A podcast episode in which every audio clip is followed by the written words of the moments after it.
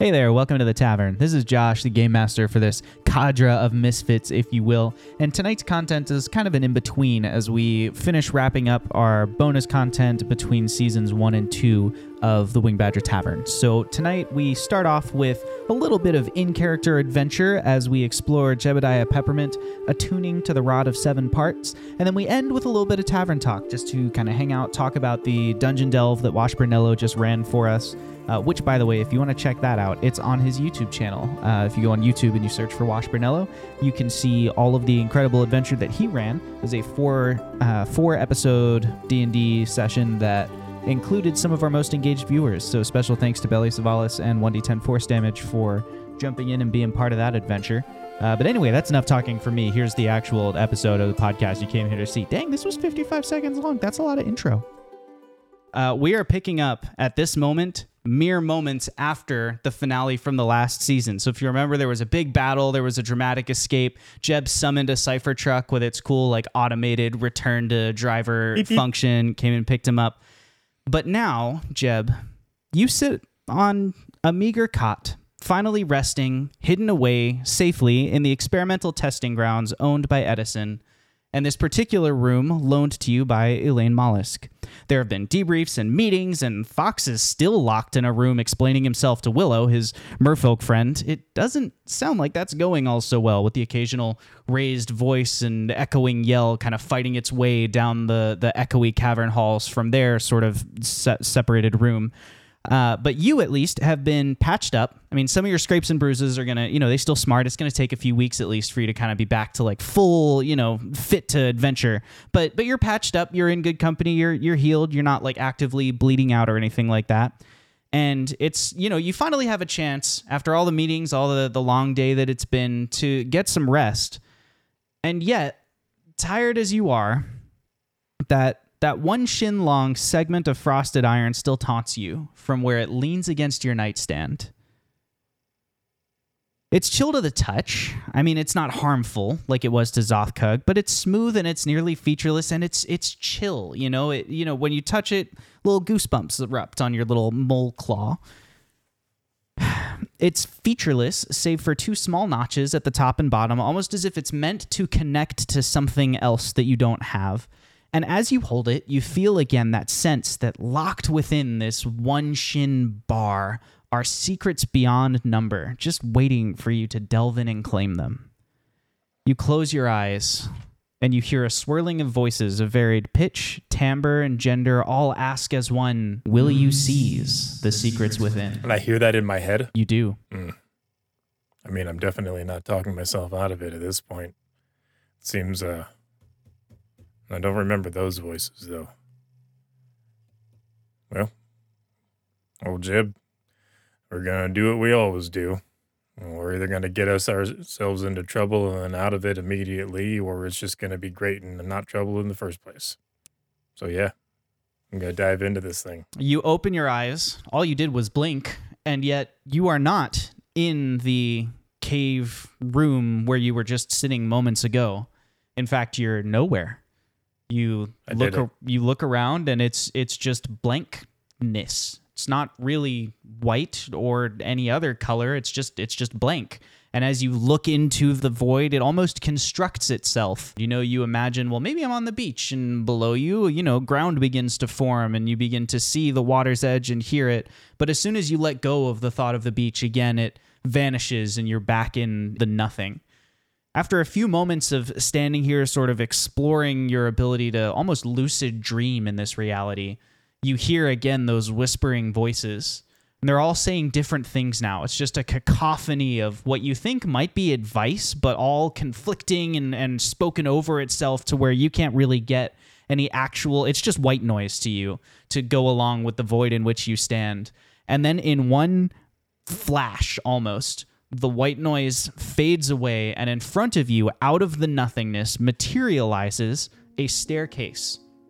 You kind of take a step back as the staircase forms, and you see that it stretches out to either side of you, wide steps, maybe 400, 500 shins in total. You stand at the center of it, but as they go up, they get narrower and narrower. In fact, you're standing at the foot of a stepped pyramid And at the top of this stepped pyramid, significantly above you, but not unreachably so, there is a door inset. It's about, I don't know, five or six steps from the top of the pyramid. There's a door inset, and on that door is the rod that you were recently holding. It now serves as the push bar of the door to get into this pyramid. Interesting. I'm gonna pat myself down. Do I have my blunderbuss? Do I have my bandolier, or do I feel like this is like a mental projection? Am I like I'm am you I have inner Jeb nothing right now? with you. You are just Jeb. okay. You And I'm do, gonna be however, like- have the friendly aid of your shoulder angels. Of uh, course. If if necessary, whom you may consult. I think it's a pull door. I think it's a push door. We're off to a good start, guys. We're off to a good start. Um, how how bright is it here? It is exactly acceptably bright. It is neither overwhelming nor dim. And it Okay. is fully ambient. Like there's no sun or stars or anything. It's just a, an everywhere light. There are shadows, but they are very faint and they are perfect circles around your feet. There's no direction of light. Um, after after having noticed like the there's a beach beneath me, and then you know kind of like manifesting some stuff, I'm gonna try and manifest my clothes to change. What do you want to change them to? I want Jeb's jacket to turn like super bright red with uh with like icy buildup on the bottom on the fringe. And his hat is going to be like the same. It's going to be bright red with with like the band that is uh that has like these ice and crystals and stuff around it. Very cool. And as you begin to manifest your your attire, you also realize that you have your things. Your inventory has appeared as you have begun to think about your possessions and where they are. They have appeared again on your person. You do successfully change your appearance um, of your clothes, so you now look quite striking in the sort I'm of going to flip up the now the now very high collar of my jacket. Um and I'll be like, "All right, shoulder angels. Let's do this." Zothkug would love this outfit. Can I manifest the soldier angel or the shoulder angels? yes, you So that they manifest a very tiny Zothkug and a very tiny Owlin. They sit with their feet dangling over the brim of your hat. Yep, and they, they both have little uh, little wings, and Jeb's going to model Owlin's wings after the ones that he saw him uh, manifest or his, his uh, During his rage. Yep. Let's go. I love this. all right guys. And I'm gonna reach out and like just lay a hand on the steps of this pyramid just to kind of get a sense of it. They feel like feel stone solid? steps. Yeah, like you know, they they're solid. They exist. Um, they they feel like kind of smooth stone steps. You know, like like um intentional stone bricks have been used to make this. Is what I'm trying to say. All right, guys, that was our our one move of caution. We're just going forward now, and he's just gonna like start hiking up them up the steps. 10 steps go by 50 100 200 until finally you make it to the door. It took longer than it looked like it should take but you're there now. Before you the the segment of rod this one shin long bar of frosted iron serves as the push or pull bar depending on which shoulder angel you ask of the door leading into this pyramid. Do you push or pull Is it vertical or horizontal? it's a vertical Then I pull. You pull, and the door pulls open towards you. You can't see anything on the other side as the door opens. You step through, and you find yourself in sort of a another vague kind of featureless expanse. You know, the same deal where like you think about things, they materialize and vanish as soon as you let go of them. It takes a little while for what's actually here to form. And then what you see in front of you is it looks like a really long staircase. And then as you step back from the staircase, it stretches to either side of you about 400, 500 shins in length, but it gets narrower as it goes higher and higher. And it dawns on you, you're actually standing at the base of a stepped pyramid right now. And I don't know, two to five rungs from the top of it, two to five steps down, there is a door inset into the pyramid itself with the uh, bar of frosted iron vertically on it as a push or pull bar available there at the top of the pyramid. Do I f- get a sense that I have just looped through this thing? Uh, well, it certainly looks exactly the same as it did last time. I mean, you still have your possessions and your outfit are the same. They have not changed, but the Sure. position in the pyramid looks exactly identical and all that. Yeah. Perhaps you must, um, pull the push. Push this time? That was worth a shot. Um, I'm gonna turn around behind me. Is that is the door still open behind me? You turn around behind you. The door is not open behind you, but what you do see is a stepped pyramid reaching away from you uh, up into the distance, about 500 shins to either side at the base. And at the top of it, there is a door with a vertical push bar made of frosted iron, but it's on the other side of the door, on the left edge of the door instead of the right edge of the door. In fact, as you think to yourself, this looks like a reflection, the water of the reflection behind you begins to gravitationally correct and rain down upon you. Drip, drip, drip, as the old reflection dissolves. Peculiar. The stairs are becoming slipperier by the moment. We don't want to slip. No. Um, I'm gonna go up the one behind me. Okay, you go up the one behind you, and you uh, you're able to get to the top of it. But as you're climbing this this pyramid, this giant staircase, as the drops of water land on you, your different possessions begin to vanish. Like as the water hits it, it's almost like it's washed away from from where you are. It it, it begins to disappear. Um, and you can see as the rain hits the stairs, it illuminates runes, and they appear to be in a different language on each step of the pyramid. But they do seem to all be, they're about the same length, so they probably all say the same thing. And when you finally get to one that's in a language that you speak, all it says is trust what you know, um, is, is written on the, the stair. And do you continue climbing? Trust what you know. Maybe you should write down everything you know right now. I mean, I already know what I know, That doesn't seem.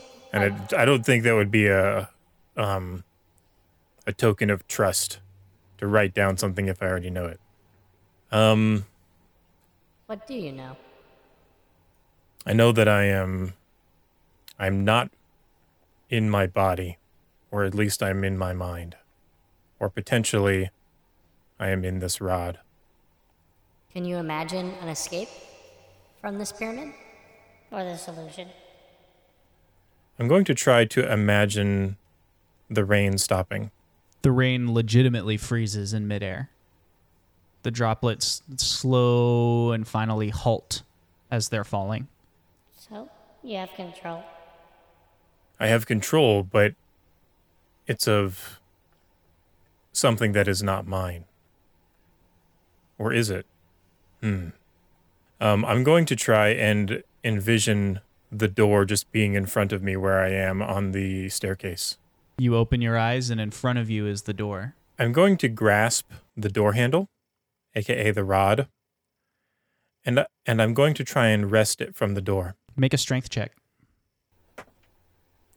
That's a natural 20, big dog, with a with a, a zero modifier Nice. uh, is 20 total. Solid.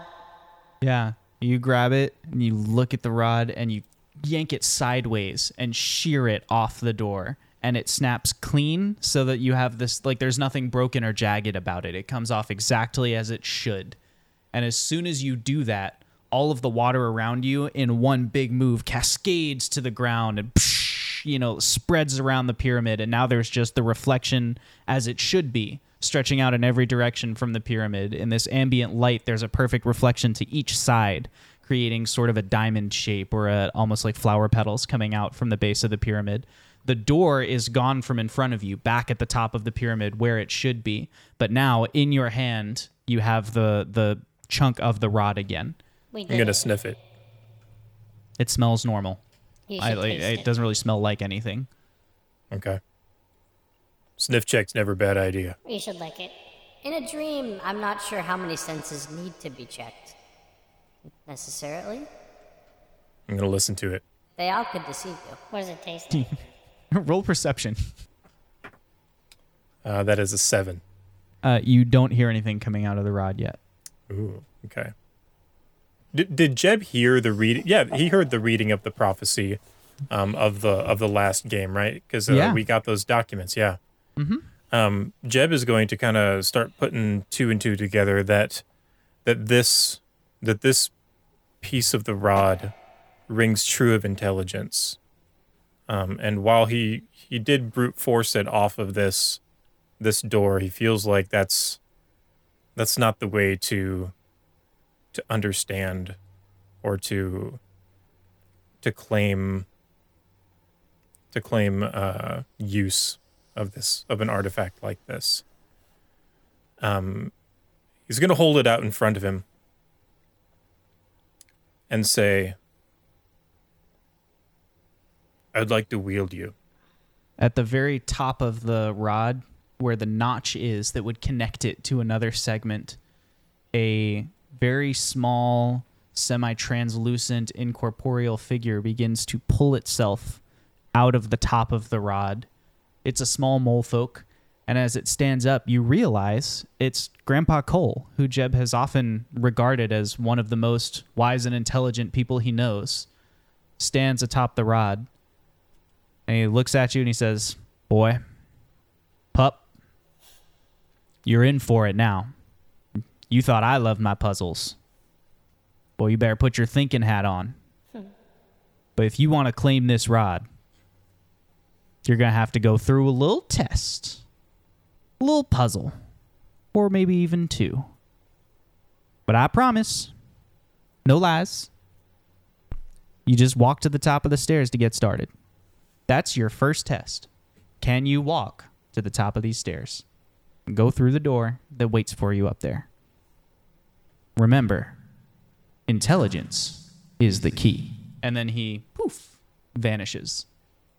Intelligence is the key. I never never took much intelligence to do any walking in my past before. Hmm. One may be surprised how much brain power is needed to put one foot in front of the other. That sounded way deeper when I thought it. Okay. Well, this this doesn't I'm not trying to like game the system here, but I'm going to try to walk forward thoughtfully. And and by that I mean uh as as Jeb walks forward, he's going to he's going to to watch his feet. He's going to think about where he steps. Um, and instead of just looking at the door and and rushing up um, like he did last time, he's going to like consider the consider the path and the steps that he's taking. Roll uh, investigation with advantage. Ooh, thank goodness for that advantage. that is a uh, 22. yeah. You you realize that like you know how bricks get laid and so the grooves behind them are kind of staggered from layer to layer. You realize that there is one line of grout in white running through the bricks and the rest of it is gray. And so as you you, you kind of get the the vibe that maybe this is a path that you could follow. Hmm. Okay. I mean, we're we're taking our time and we're thinking our way through this, so that's as good of an idea as any. Um, I'm gonna try and step on the white grout, Al- almost like uh, like you know when you're walking down a sidewalk and you and you kind of like walk along the lines. You step on the white grout and nothing happens. Well, but I mean, I'm going to follow it. Oh, but okay. uh, you by, follow by it. stepping on the on the white grout. Great. You follow it the whole way up to the top of the pyramid where the door is. You push open the door, and beyond you is something new. Seven prismatic walls stretch ahead of you in a hallway that seems impossibly long for the fact that you're at the top of a pyramid. Like geometry itself states that you shouldn't be able to go forward that far when you know you're at the very top of it, and yet this hallway extends forwards uh, away from you. It's just like a straight line forwards. And as you step into the hallway behind you, the door swings shut with a and it rings through the room. To the right of you, there is a small plinth, a platform where maybe a gargoyle might sit, except there is no gargoyle there. to the right of me. Mm-hmm.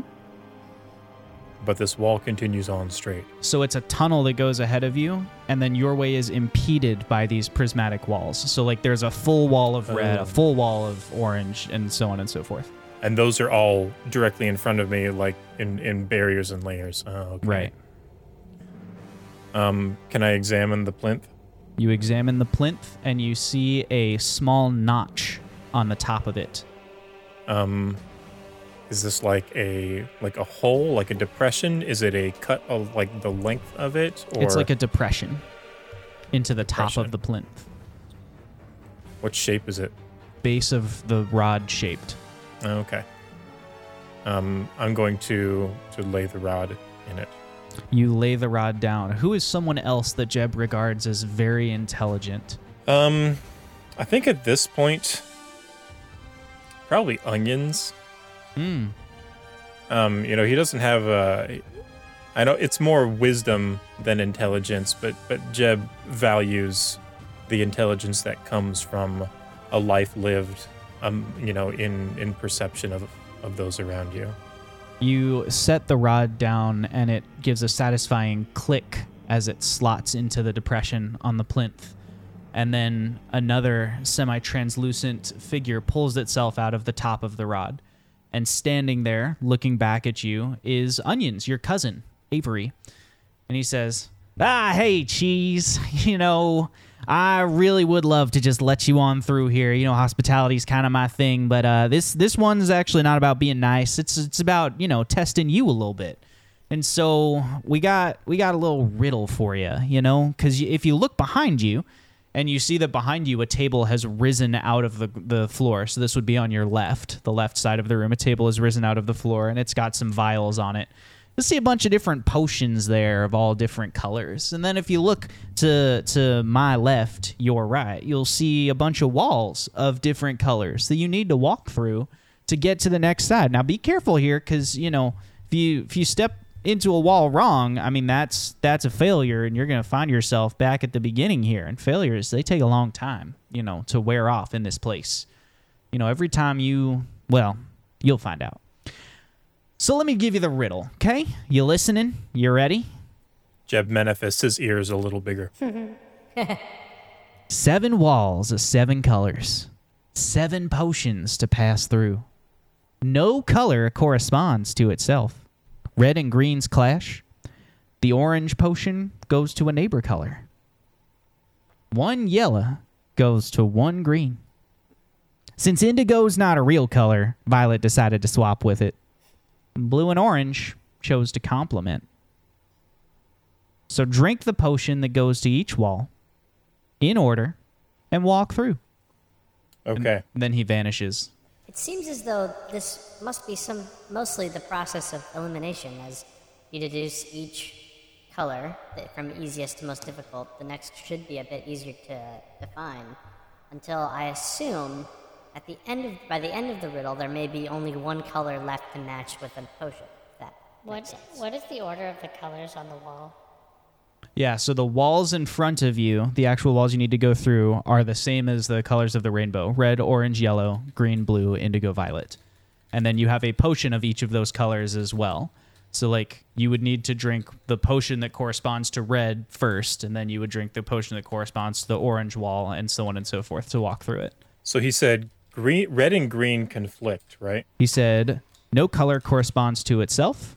Red and greens clash. The orange potion goes to a neighbor color. One yellow goes to one green. Since indigo isn't a real color, Violet decided to swap with it. And blue and orange chose to complement. One yellow goes to one green, and then uh, indigo and violet swapped with each other, and blue chose to what? Blue and orange chose to complement. Okay. Hmm. Well, you lucky podcasters, podcast listeners are going to going to get to hear the the lovely telltale brain noises of thinking through and figuring out a puzzle. A I was puzzle. I was thinking I A might puzzle. you know maybe consider verbally processing your thoughts. Yeah. To to bring So- them into the mind of Jeb here. You can Yeah, tell me go. when it's an attempt, and that way, like you don't have to worry about accident. Oh, I didn't mean that. You just just Yeah, no, no, no, that's good. think That's out good. loud and just let me know when you're ready. So we're we're tackling old tackling old Roy G. Biv here. Um, let's see, red and green clash. So does that mean clashing is normally a bad thing? So I think that means that you don't use them for each other. Yeah. Um, so that means we don't know what red is or green is yet, but we do know that red and green don't use red or green. Um, orange sa- it says orange works with his neighbor, which is either red or yellow. It also uh, complements. It complements blue, but blue is not a neighbor to red and orange. I mean, sorry, it, to, it's not a neighbor to orange. Okay. Yellow. What was the thing between yellow and green? Uh, red, green, color. One yellow goes to one green. One yellow goes to one green, but there aren't two yellows. Are there more than one wall? Well, there's a yellow potion and a yellow wall, and there's a green potion and a green wall. Okay. Okay. So either the yellow potion. No, you're fine. You're fine. So a yellow potion goes to a green wall, or a yellow wall goes to a green potion. Um, okay. And then indigo and violet traded places with each other. Was that what was the specific words on that? Since indigo isn't a real color, Violet decided to swap with it. Violet swapped with indigo. Wow. This is a real brain buster here. So I think the like well so the first wall is red, right? You got this little Zoth? First wall is red. And our options are an orange potion for it because orange goes with one of its neighbors and, and that would be red would be one of those neighbors. What would one of the other options for red be? Yellow or blue? Can't be green because green clashes with it. Orange, yellow, or blue goes to red. How would blue go to red? There's nothing that says blue can't go to red. Oh, that's fair. If I might offer a, a tip for just as far as collecting your thoughts on this, Sure. um, puzzles like this work a lot easier if you make a little matrix in front of you, like a Yeah. tic tac toe board almost, where you have Roy G. Biv on both sides, and then you can do X's where you know the colors don't go, almost like filling in uh, crossword type deal. Yep. And that sometimes makes it easier to process through these kinds of puzzles. Visually. That is actually a good idea. I'm I- glad I came up with it. I typed up. I typed up a visual too myself. Pretend that the owl and shoulder angel said that instead of getting a phone call. Yeah. Thanks. Thanks, little Owlin. All right. This reminds me of my uh, of my school days collecting uh, collecting Vegemon and learning about their type weaknesses and type advantages. Classic. I mean, of course you know you're not the real Owlin. You're you're you're from from my head. Well, yes, uh, in, in your head, I also am an avid veggie Vegemon collector. as as you should be, as you should be.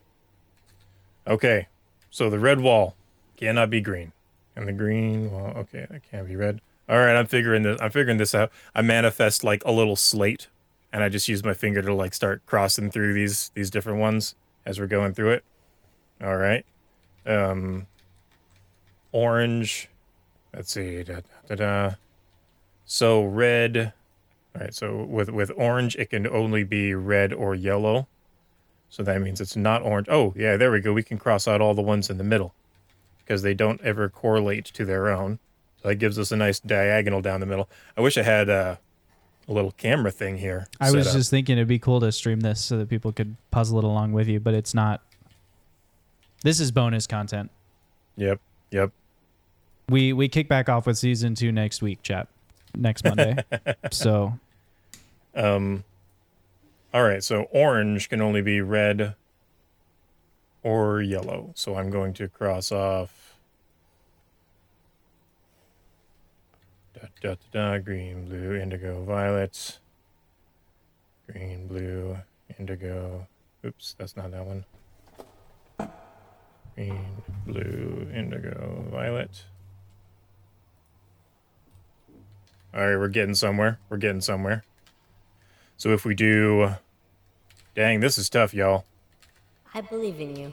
you can also like you can always try a couple like take the guess and try it. It just, you know, will set you back. If you get it wrong, it just costs you time. Uh, I still don't understand the indigo and violet swapping. I With each other, or like- means the That one of them goes to the other. the violet potion goes to the indigo wall, and the indigo potion goes to the violet wall. Well, it says v- indigo is not a real color, so violet swapped with with one of them, or no, swapped with indigo. And blue complements orange. It says, "Hey, orange, you look nice." All right, I think I'm going to take a stab at the red wall. I'm going to drink the orange potion. You drink the orange potion. It tastes citrusy. Goes down mm. smooth. and I'm gonna reach out and touch the orange wall.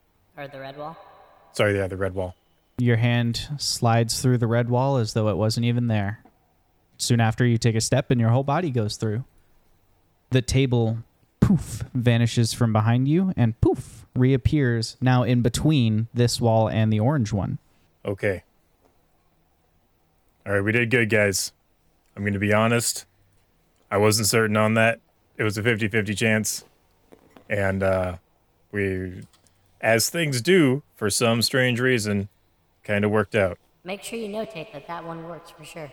Yep, that one that one has been notated on the stone slab here. That is getting a little heavy. I should have made this out of wood. And I manifest it to like turn and change material into wood. And dirt could get used to this sort of stuff. All right, orange. Orange wall. Could be anyone except orange. Um it can't be green. Why not? It can't be well because orange affects its neighbor. It just says uh, orange potion goes to a neighbor color. Doesn't say anything about the But- orange wall. But it didn't say potion. It said orange goes with its neighbor. potion goes to a neighbor color. Oh, I missed that. Thank you, Shoulder Angel. The orange potion goes with its neighbor. I knew that. That's uh, that's what I meant. You had me pulling back up the message I sent to you in a panic. Like, no, did I screw up? Okay, well, let me case, undo that. That, that, I mean, well, that just confirms what we already know. So, okay, so for for fact, we know that we can't use the orange potion on this, and that's all we know. Yes. Essentially, Um, we do know that the blue complements orange. this is true. But I believe in that. That would be the next logical try. Uh, we know that yellow, one yellow works with one green, Yep. but another yellow could work with this orange, so that's still a possibility. We still don't know anything on indigo and violet yet. Other than violet swapped with indigo. Right. Which I presume means that one works for the other and the other works for the other. Uh, I'm gonna drink the blue one. You drink the blue potion. It tastes kind of like like pizzazzy. Like it's a little it's a little sparkling. Mm. Yeah, I savor it and I like, you know, shake out the last drop. very refreshing, crisp, I'm gonna reach out and, and touch the orange wall. and your with my hand, phases through. Hey, uh, all right, Tiny Owlin, you're doing great. Thank you. I'm now realizing that that's a mildly self-serving compliment, seeing as though you're a manifestation of my mind, but compliments nonetheless. Owlin, as I picture you, is pretty smart.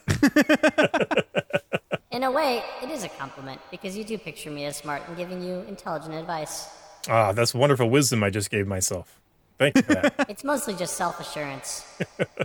Um, okay, we're in front of the yellow door. One yellow goes with one green. Our options. We don't have any leads. Sorry. Our options so far are red, green, and blue. Um, we do not have blue is not an option because we just drank the blue. oh, you're right. You're right. Sorry, I forgot to mark that. We drank the orange and the blue. Once again, make sure to notate that that worked. Yep. Um. So Tiny we Zothkug have. manifests a tiny slate so he can Yes. continue keeping track. So we could pick w- red is an option, yellow is not an option. Red or blue. So So, sorry. Blue, we just drank blue, so it seems as though red is the only option. Yeah. well, green is also an option. I marked off the wrong one. Um, and indigo and violet are an option. I do, as I keep repeating myself. You keep- yeah, that's right, that's right. to each other. Yeah, that's right. You're right. You're right.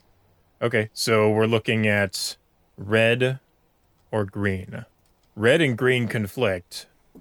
That means they definitely don't go with each other, which means that, and then one yellow goes to one green, And which means that we would have now? we would have a lower chance or like a higher. Well, we don't know anything about red or green. We do know a little bit about yellow. Is this No, we- currently a, no. a green wall or a yellow No, wall? no, sorry, this is a yellow yellow wall. I don't know why I'm doing that one. That's so or- red or green, Yeah. I red or green. I believe green is the best try. You know they say geniuses pick green. Greeniuses. Mm-hmm. Yes. Um I'm gonna I'm gonna pick the green. I'm gonna drink the green potion. You drink the green potion. It tastes faintly of apple. Oh, I was thinking I was thinking mint, but I like that. There could be some mint swirled in there. Apple and mint complement each other well. It's like a like a refreshing hibiscus juice. Oh, there we go.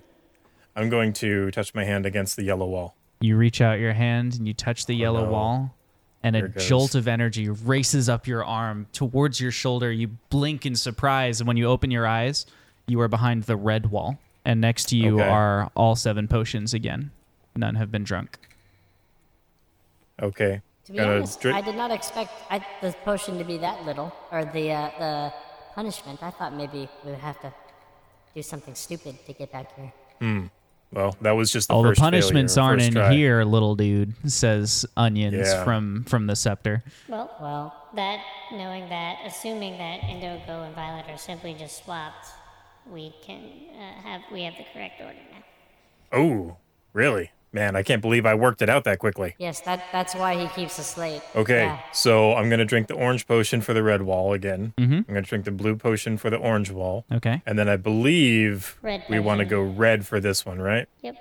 All right, Now I'm gonna drink the red potion for this wall. Okay. What's it taste like? Strawberry, and it's chilled. It's like a cool strawberry drink. Oh. Nice. And I'm gonna touch the yellow wall. You phase through it. All right, all right. We're up on the green wall. Shoulder angel, what we got? Yellow. Yep.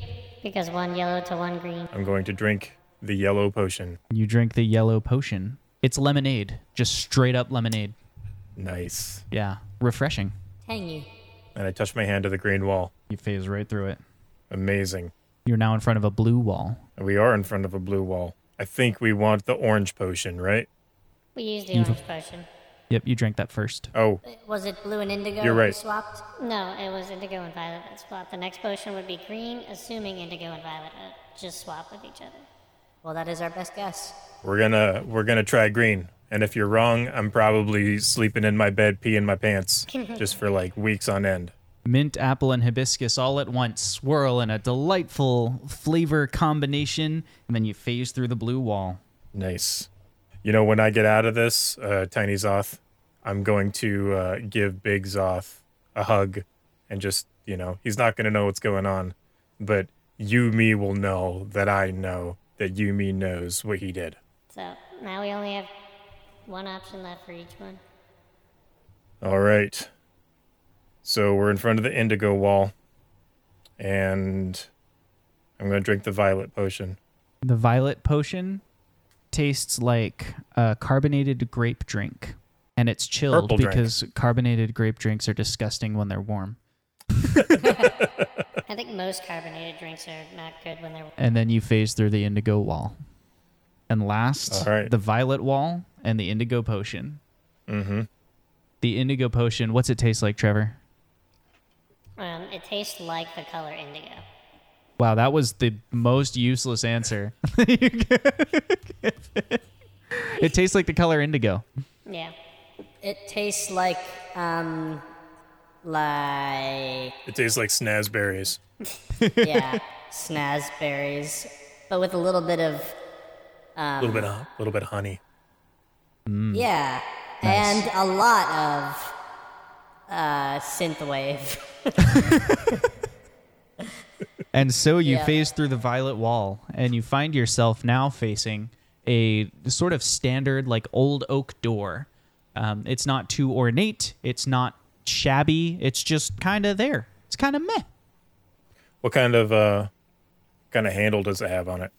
It's got a big brass knocker up at the top, and then it's just got like a turn and open handle. A doorknob. That's what we call those in civilized society. A turn and open handle. I like it. Even knocks are polite. Odd numbered knocks are rude. Fair enough. I'm going to knock on it five times. You knock on it five times. The sound With just your- reverberates behind you through the long stone tunnel you've just come down, and otherwise nothing happens. and I turn the doorknob and I open it. You turn the doorknob and you open it. As you open the door, you find just like in your other hand, oh, you have the rod again that you left on the plinth. It's just back in your hand. And you hear Onions' voice say, Up until now, it's been people you think are intelligent who've been helping you. But this room, this room, you got to do all on your lonesome. And if you can figure this one out, after this, it'll be all the knowledge of the people who came before you that are helping you in the future. And then his voice kind of fades into the distance. You find yourself staring at the cluttered study of a wizard.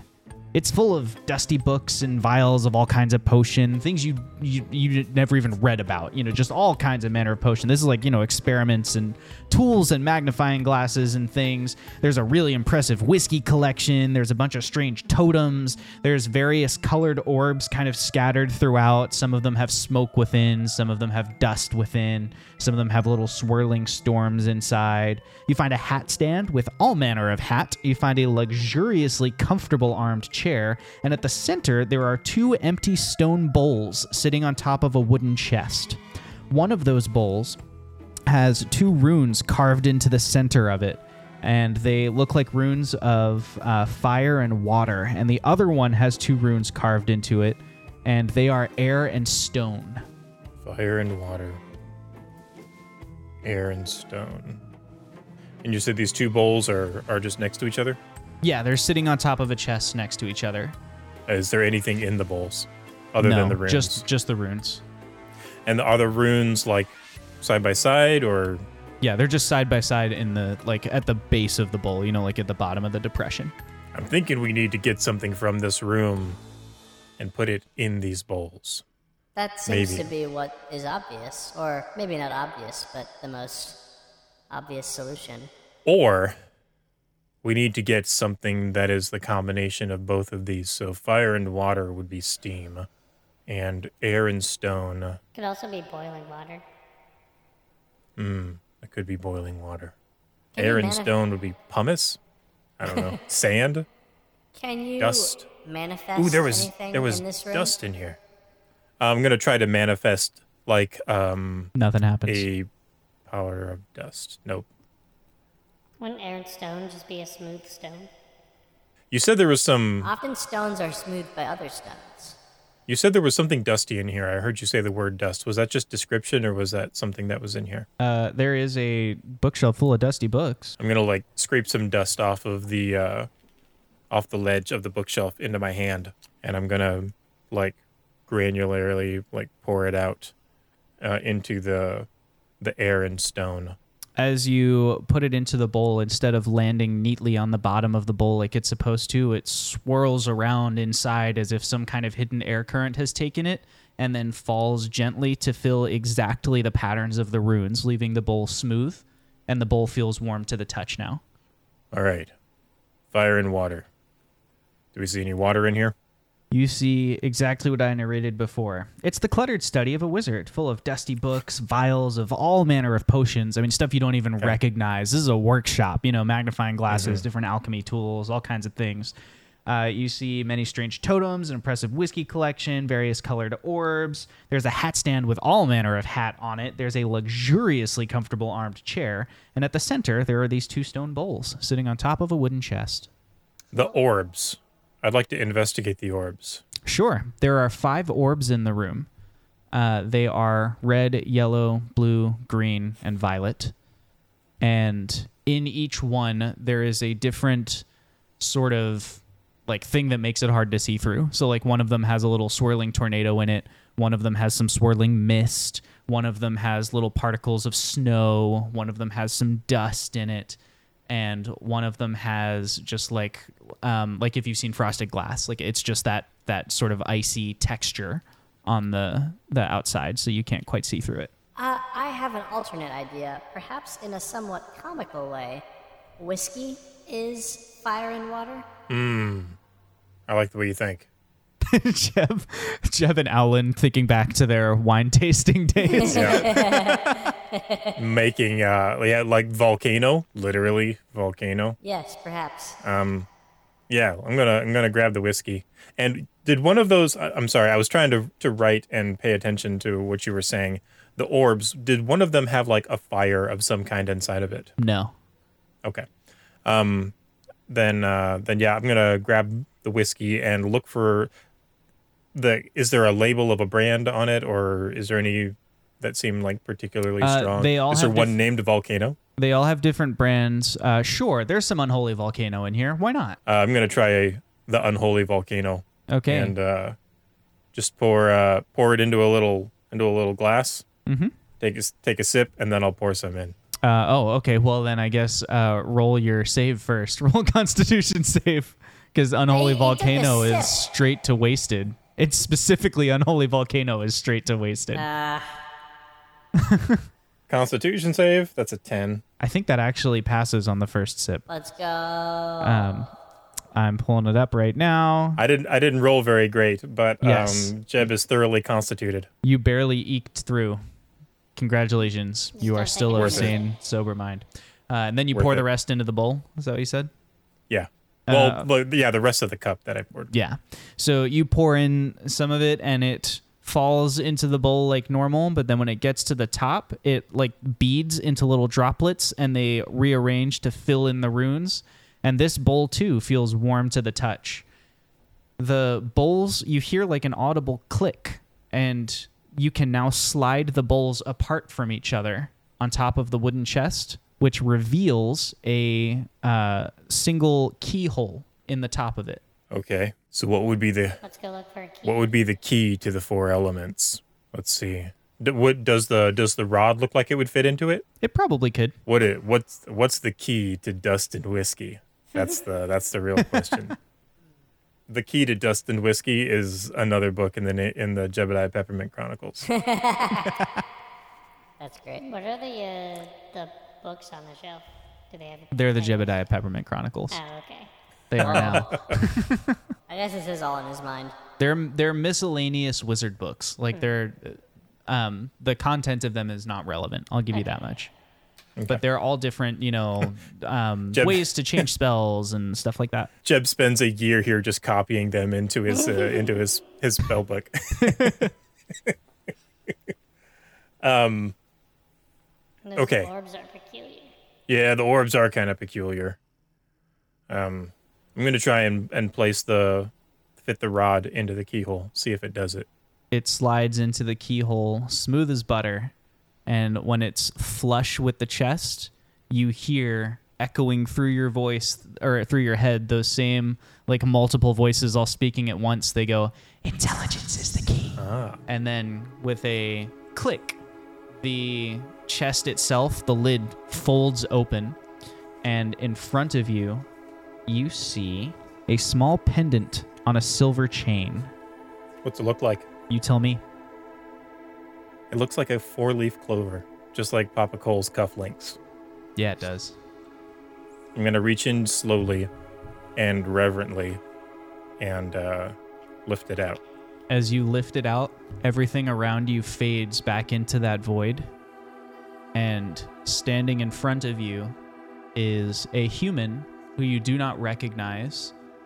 He wears a crown of gold upon his head. He has a long, flowing cloak of deep violet. He wears boots made for war. And as you look into his deep golden eyes, his form begins to flicker, and suddenly you're staring at a queen. And then her form flickers, and you're staring at a drow warlord. And then his form flickers, and you're staring at someone else. And they all begin to like merge into one, where it's like you're staring at this collective consciousness. The kings of the past ages. And they say to you, as one, Congratulations, you have proven yourself worthy. And from here on out, we will aid you in your adventures. Once, just once, right now, you may ask us any question. And if it is within the, the knowledge of past eras to answer, we will give you your answer. Wow. That's a tricky question. Because as I understand it, and Jeb's kind of like postulating through this, um, kind of thinking out loud in front of them. That, because it seems to me that you are from an age of before this world even was, almost from an entirely different world. And, and yet, our universes are shaped of the same things, and they have much in common. Hmm. Could try gaining more insight with Diabolos and their plan. Or you may simply ask a question that you find intellectually stimulating. I think what I'd really like to know is what happens to the souls of those who die if there were no magic in the world. and if the we were destroyed. They begin to tilt their head and think. And as they look back at you and open their mouth to speak, suddenly the form of the kings of past ages and queens and lords they vanish and instead before you stretches an immeasurably vast series of of glowing points connected one to the next by some kind of strange energy and you realize you are looking at the weave as it existed in past ages. You're looking at the connection of magic that runs between all things and you hear the voices over top of the the thing you're looking at. They begin to fade in one after the other changing tone and timbre as they speak the weave connects all things. And in order to cast magic one need only find some way to channel it. And when a soul departs this world their energy travels through the weave to the place most like them, and the whole thing shrinks into this much smaller scale version of itself, and you see the astral planes and the elemental planes connected to the weave as almost like nodes or endpoints of the weave, where it siphons energy out and then feeds souls back in. They find eternal rest, rest, slumber in the place that is most like them, some to the chaos some to the astral seas, and some, some few, to the actual planes themselves. And the planes begin spinning around you like someone has spun a lazy Susan, faster and faster and blurring until suddenly they shatter and everything falls apart. And the voices go, And without this connection, without these channels for the souls to travel through, there is nothing but faded images wandering aimlessly through the ethereal plane, unable to find their way home until they either are destroyed, destroyed, destroyed, lost, or until someone rebuilds their path for them. You blink, and in that instance of a blink, you find yourself sitting back on your bed, on your on your cot, the pendant clutched tightly in your hand and the rod in your other hand. And you see a detail you'd never noticed before on the frosted rod. You see a tiny hook on the side, the exact diameter of the chain that this pendant is hung through. And you can feel almost like magnets, like it wants to be placed there. I place it on it. And as soon as you do, you feel your attunement to the rod of intelligence become complete. And in that moment, you also understand the abilities that it gives you, the things that it can do. First, at all times, you have the spell comprehend languages cast upon you permanently while you hold this and it is touching your skin. So while you are bearing the rod, not just like stowing it in a pack, you have comprehend languages. Three times um, before a long rest, you have an ability called Amplified Intelligence, which gives you advantage on anything intelligence based. It could be a save, it could be a skill check, anything like that. You you get advantage. You can use that three times per long rest, and then once per lunar cycle, you are able to summon counsel from the rod and consult with someone within. And this isn't like what you just had where they just answer a question of yours. This is like a situation in your world that they've not experienced before. But you then, like having a shoulder angel, you're able to, like, what do you think about this? What would you have done, King Nero? You know, stuff like that. Mm-hmm. Um, and those are the abilities that you have in this rod. You also get the sense that there are powers yet to be unlocked. Like that if you were to combine this with other things, then um, perhaps maybe if you put other sections of the rod of seven parts in place, maybe it would do more things, though you cannot quite figure out what they are at this moment.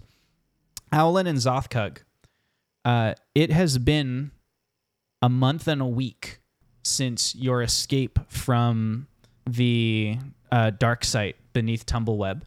The Grey Watch have been moving you from safe house to safe house, trying to keep you under the radar until the Aboleth stop looking and it is safe for them to get you out of the country um, or at least out of out of the city state of Tumbleweb and towards central Urada, where you are hoping to next search for the avatars.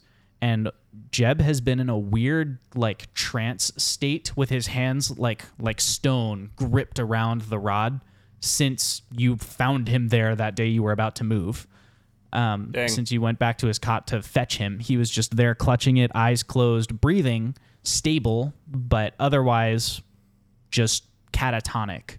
Jeb, you don't feel hungry. You feel nourished and and you know alive and, and hale. You just haven't been conscious this whole time because you've been going through this mental trial.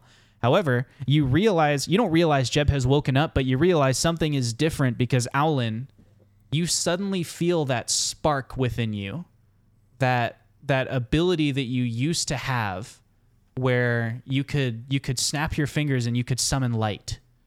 It it almost feels like that's back. Um Owlin's gonna try gonna like kind of like um interesting and then snap his finger and attempt to summon light again. And indeed, at the tip of your finger, light appears in the way that it used to. And Zothkug, seeing this, you realize something too might be different for you. And you sit down cross legged to meditate, and you don't feel your connection to Kelnor. Something about that is still severed.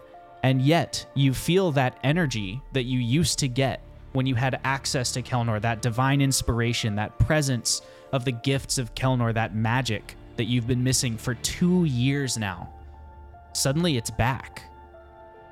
And as you turn, trying to figure out what's going on, Jeb stands at the door of his own room, having just realized this. And Jeb, you seeing their magic, kind of processing it, thinking about it in your mind, you blink. And when you open your eyes, that tiny microcosm of the weave is radiating out of your section of the rod of many parts, uh, of seven parts, I should say. The the the past eras had their own weaves. So all of the 72 ages, each of them was knit together by a weave of magic, and this rod contains a small part of that power. And so within, uh, I don't remember the exact number, so sorry if I screw it up, chat, but I think it's 100 feet of Jeb. We worked this out offline. Um, I think it's 100 feet, but if it's wrong, I'll fix it when we have the first session of season two. Within 100 feet of Jeb, while he bears the rod, everyone within that space has access to the past weave and therefore magic of all kinds.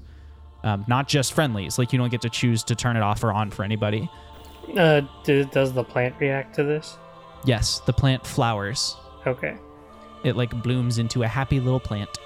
And Jeb, as you walk out the doorway, you also see that sitting in front of Owlin, sort of half covered in a cloth, is some device that he's been working on for, uh, you know, the past month with Elaine Mollusk. Do you want to tell us about that, Jake? Sure. Uh, I gotta pull up the little description I made again. Um, it is very definitely a small device because it can fit on my face because it's glasses. Um, they are they they look kind of like normal eyewear except they're thick. You know, they're kind of bulky. They're pretty nerdy looking, pretty dorky looking, especially on this big guy.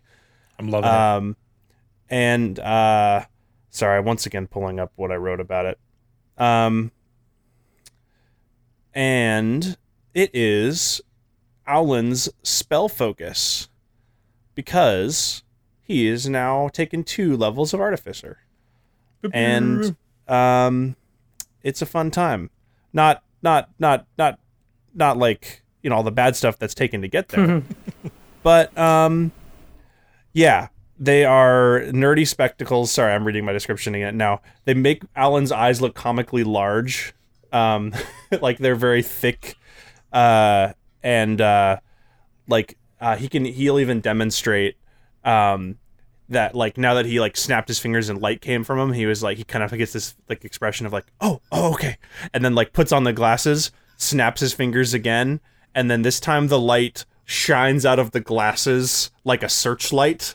Just like so wherever he looks it's like shining. And it's the same length that it normally would have been if he cast light normally but it's kind of a way for him to like you know cast spells through it and then he explains like and and uh, now that I've learned a few offensive spells, um, they they can they they it kind of looks like it kind of looks like I have like like like laser eyes when I use them. Please don't blow what anything he- up in here. We No, no, just no, had to no, move no. because you blew something up in the last safe house. Elaine strides into the room. Oh, he's up. Hello. hey, Elaine. How's it going? You were kind of a statue there for a bit. Yeah, uh, I appreciate you guys taking care of me while I was uh, while I was doing that. And Jeb kind of tucks the uh, the clover, like, like the it's. It's Can you like take it off and wear it? um it's well it's like chained to the Oh, um, that's right. the that's rod right. now. So Yeah. Um, he kind of tucks the tucks the rod into his coat. Um, yeah. Thanks for uh, thanks for taking care of me. your Uh, light spell extinguishes, by the way, Owlin. When he tucks away the rod. Well, Oh. man, Ah. you're you were out for a while. What happened? Well, um, I found out a couple things. Um, I was able to to work this thing out, and as I pull it back out, uh, I don't know if Alan's eyes light things turn back on. You just feel your magic again. The spell has still ended, Mm. so you would have to cast it again. I figured this thing out, at least part of it. I'm starting to understand it. I feel like there's still some more stuff to uncover about it. Um, and it's it's definitely going to help us help the world. But I've learned that the responsibilities that we have on our shoulders, guys, is much bigger than I thought. In what way? Well, it's been a it's been a while since I've been a dad. But I've got one last fatherly duty to take care of. Um, we need to go save my daughter. I found out that when the when the weave was destroyed,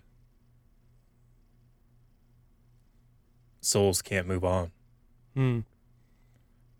and they're either lost or destroyed themselves. And I'm not sure what to do about it yet. But that means everybody that this planet loses between now and when we figure this out are probably going to be gone. Can you use the rod to help him?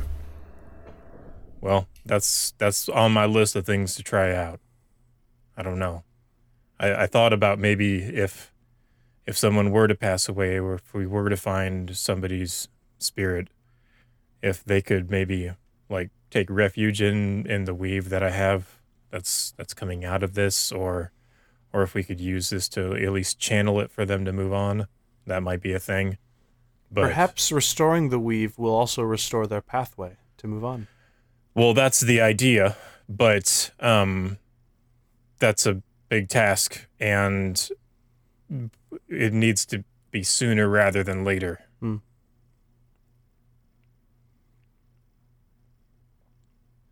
Well, So- we will So- move urgently. So what will you do? Elaine asks the group at large. What's next? Well, we talked about moving to Central Urida to start tracking down the avatars and setting them free. Um, it's also we establishing our discussed- business. Yes, establishing a system, a business in that. Um, that way, it's not just us working to restore this. Yes, exactly. Will you change the name every time you hire a new person? Uh, no, we uh we we're four guys, adventures and vibes because we're the original four guys. But they'll eventually there'll be more guys, and and in a way, the four guys are of the more guys. That's a that needs to be workshopped, but um we'll figure something out like that. Maybe we'll maybe we'll change the four to F O R. Maybe maybe hire someone for Ah. marketing. Ah, that is the plan. Yes. The next thing we're going to do is we're going to time skip a little bit because season two is going to start after a time skip. And I would like us to collectively work out what that time skip is. I had been thinking um, six months plus the one that Wash just spent in the thing puts us at seven months. That's what I had been thinking. The time that remains is going to be spent first moving you through safe houses until it is safe to move you, and then the Grey Watch has to laboriously and slowly sneak you out of Tumbleweb through the tunnels, which is why it would take so long.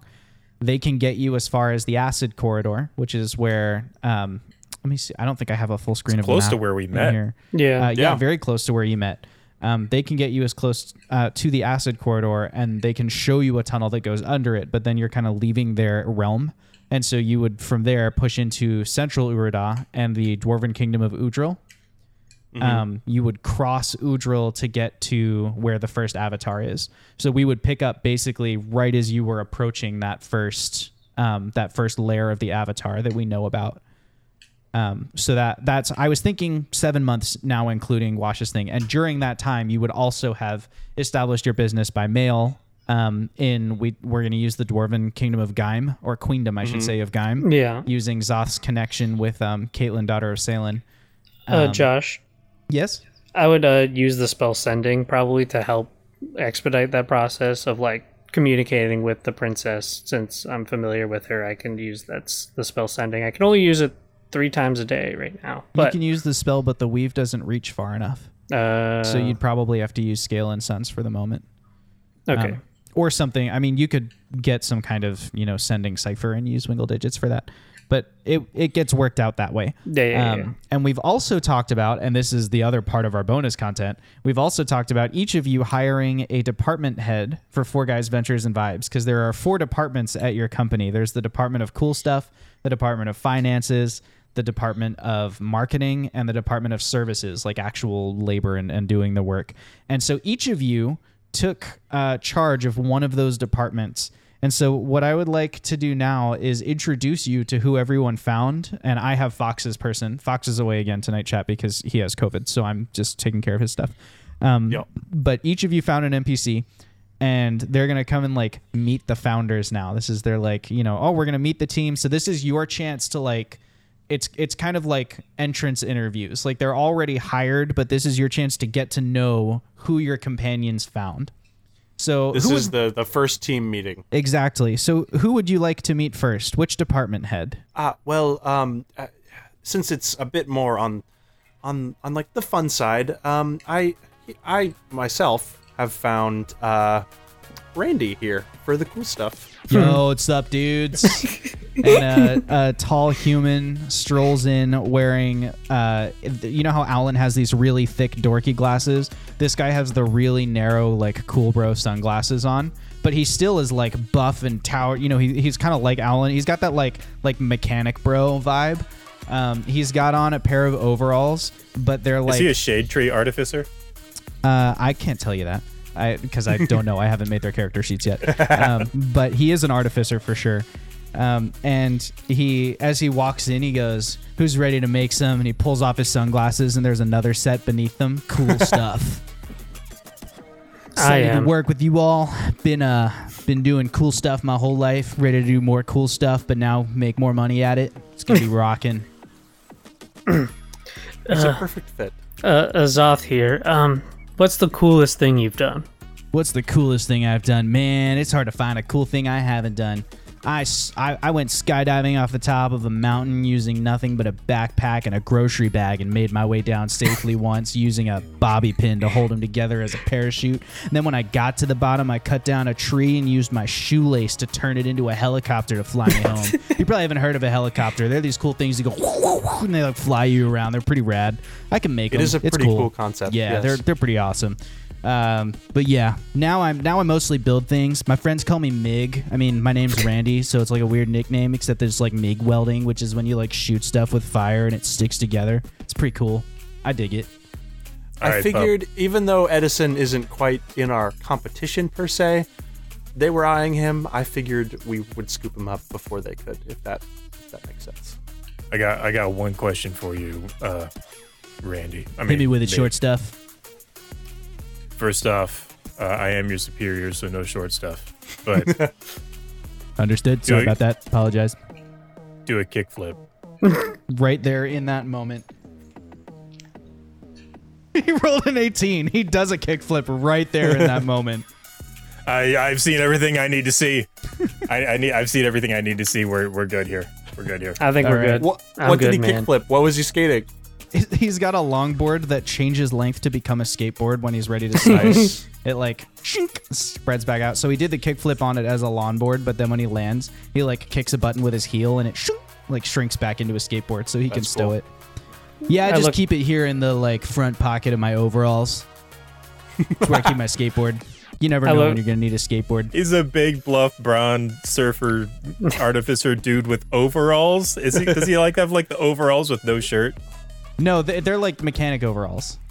Hmm. So it's Oh, like, like I guess they're I gotcha, I coveralls. gotcha. Yeah, coveralls is more. I mean, I was here for I was here for the like the the jean overalls, like with the, with the cut off short short legs on them, and like just like buff muscles underneath.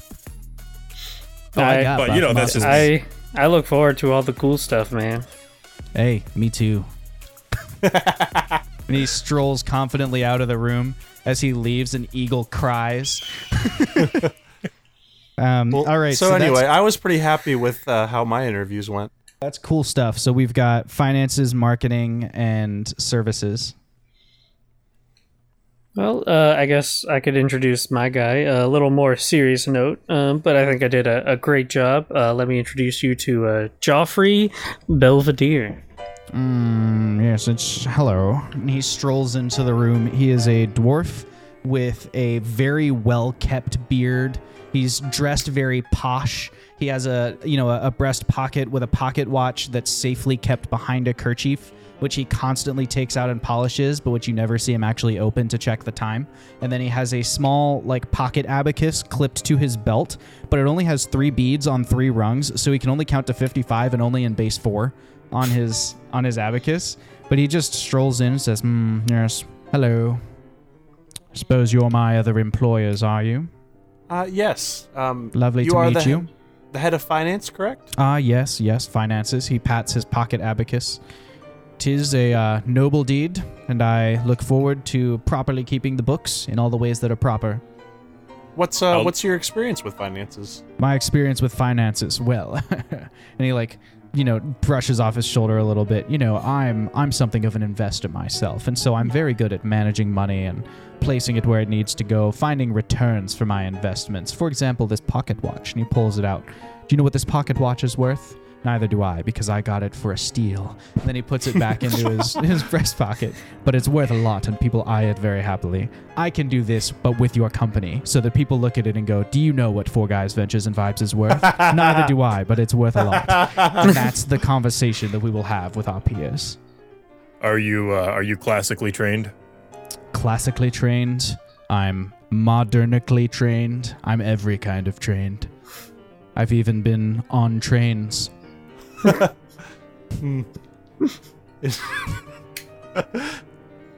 Uh, uh, wow, very, very, uh, very Mm. interesting. I mean, as long as long as you can as long as you can manage the money, I'm I'm happy with that. As long as you don't keep, as long as you don't literally lose track of how much we're worth, um, that sounds great. Well, that's what the books are for. The books always know. uh, yes, and you keep those books, Right, right? and Like, so I would reference you're in them if of I them. needed to. Yes, I, Okay, yes, that's how Perfect. that would work. Okay, yes. just wanted to make sure that like you didn't think the books kept themselves. There is the question here of how much we're going to start with, and he shows you that the top of his books is blank. We haven't really decided what uh, our initial startup capital will be, but maybe that's a meeting for another time. Uh, perhaps. Yes, another time, Joffrey. Very well, very well. Call me Joffrey. We'll do an inventory and uh, yeah, sort that all out. Very good. And he bows before you, just like a you know like a curt Butler bow, not like a anything else. And then he strolls out of the room.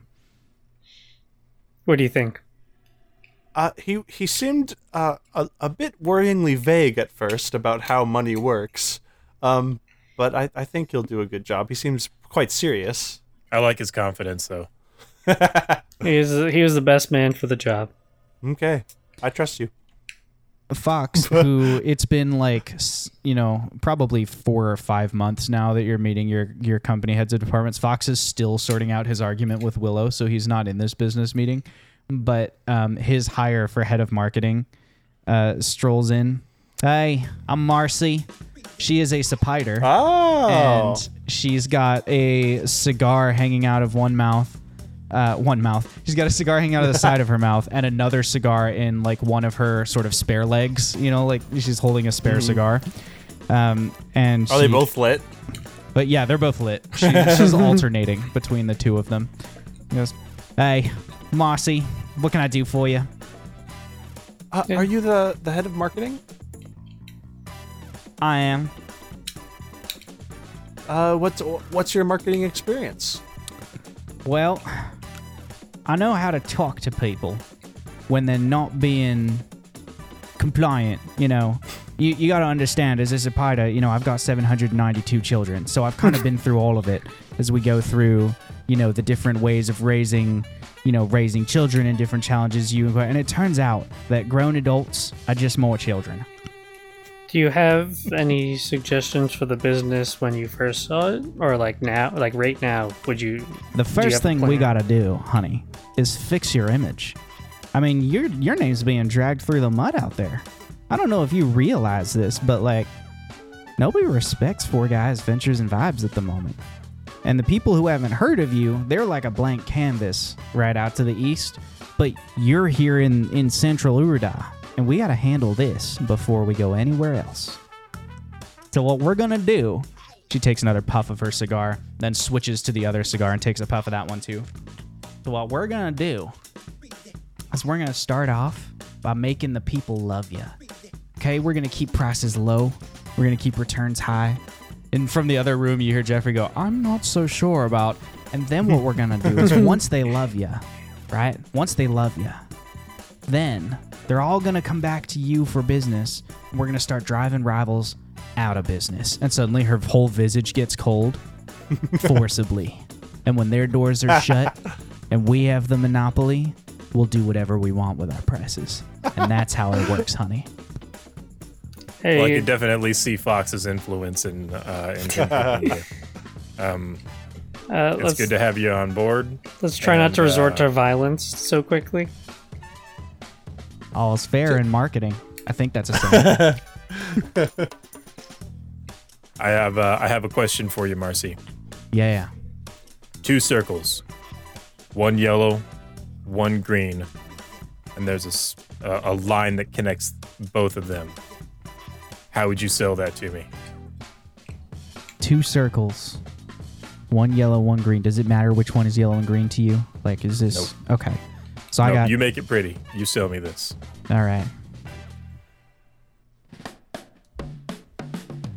All right, so he- l- let's let's take a look at your life right now, okay? Let's just zoom out a little bit, okay? Because here you are. What? How old are you, sir? How old are you right now? Yes, I am. How old are you? Absolutely. Yeah, that's right. You are. that's right. You are. And because you're that old, you still you're still you look at you. I mean, you're you're standing around with a bunch of other dudes trying to start up a company like some kind of midlife crisis. Now, what you need is some some stability, something to rely on. You know what I mean? You need mm-hmm. something that you can look to and be like, this this is security, right? This is what's mm-hmm. going to get me through no matter what else happens. And so what I have mean, here need for that. you, what I have here for you is a revolutionary product, okay? Courtesy of Four Guys Ventures and Vibes. You know, we're revolutionary in our already. products. You want to heard of this anywhere else yet? Okay, now take music take a look at this. And she holds up a um, like a small wooden scratch tablet on which she has somehow even colored in like a yellow circle and a green circle and they're connected. You see this? You see this right here? Mm-hmm. This is a map, okay? You're in this yellow zone right here. And in order to get you to safety, to get you to safe passage to this green zone, there's only one path you can take, okay? I mean, And why that- didn't I think of that? That one path you can take, very simple. It's an investment opportunity, okay? So what you're gonna do is you're not gonna have to do any work.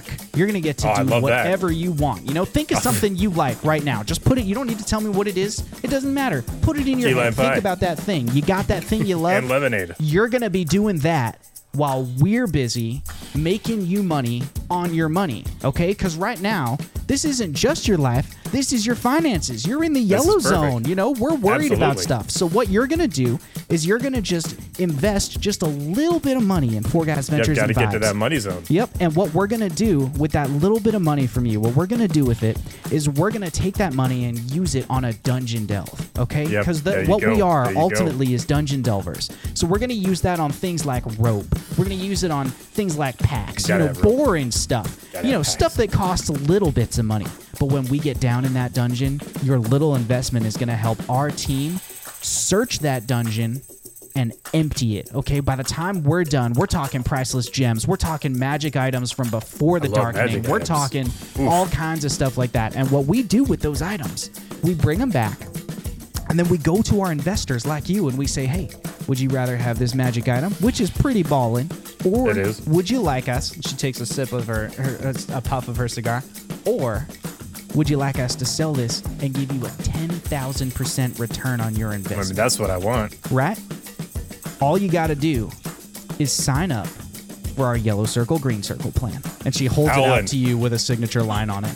Al- Alan, I think I'm out of the business. I need to sign. I need to buy what, what she's got. Where's Uh, that money? I- I, I I, mean- want I like mean- four of these. Te- te- technically, we're the owners and operators of that, so you've invested probably the most of of all of Jeffrey's us. Jeffrey's voice rings in from Oh. the next room again. Technically, you haven't invested anything yet. well, it would really Not better now, if you had Jeffrey. invested something. Jeb shakes his head and he like snaps out of it. He's like, "Whoa, you got me in a spell there. Wow, I'm, I'm sold." You're double hired. yeah, you are. she puts the she leaves the tablet with you and like pats you know like pats you on the shoulder.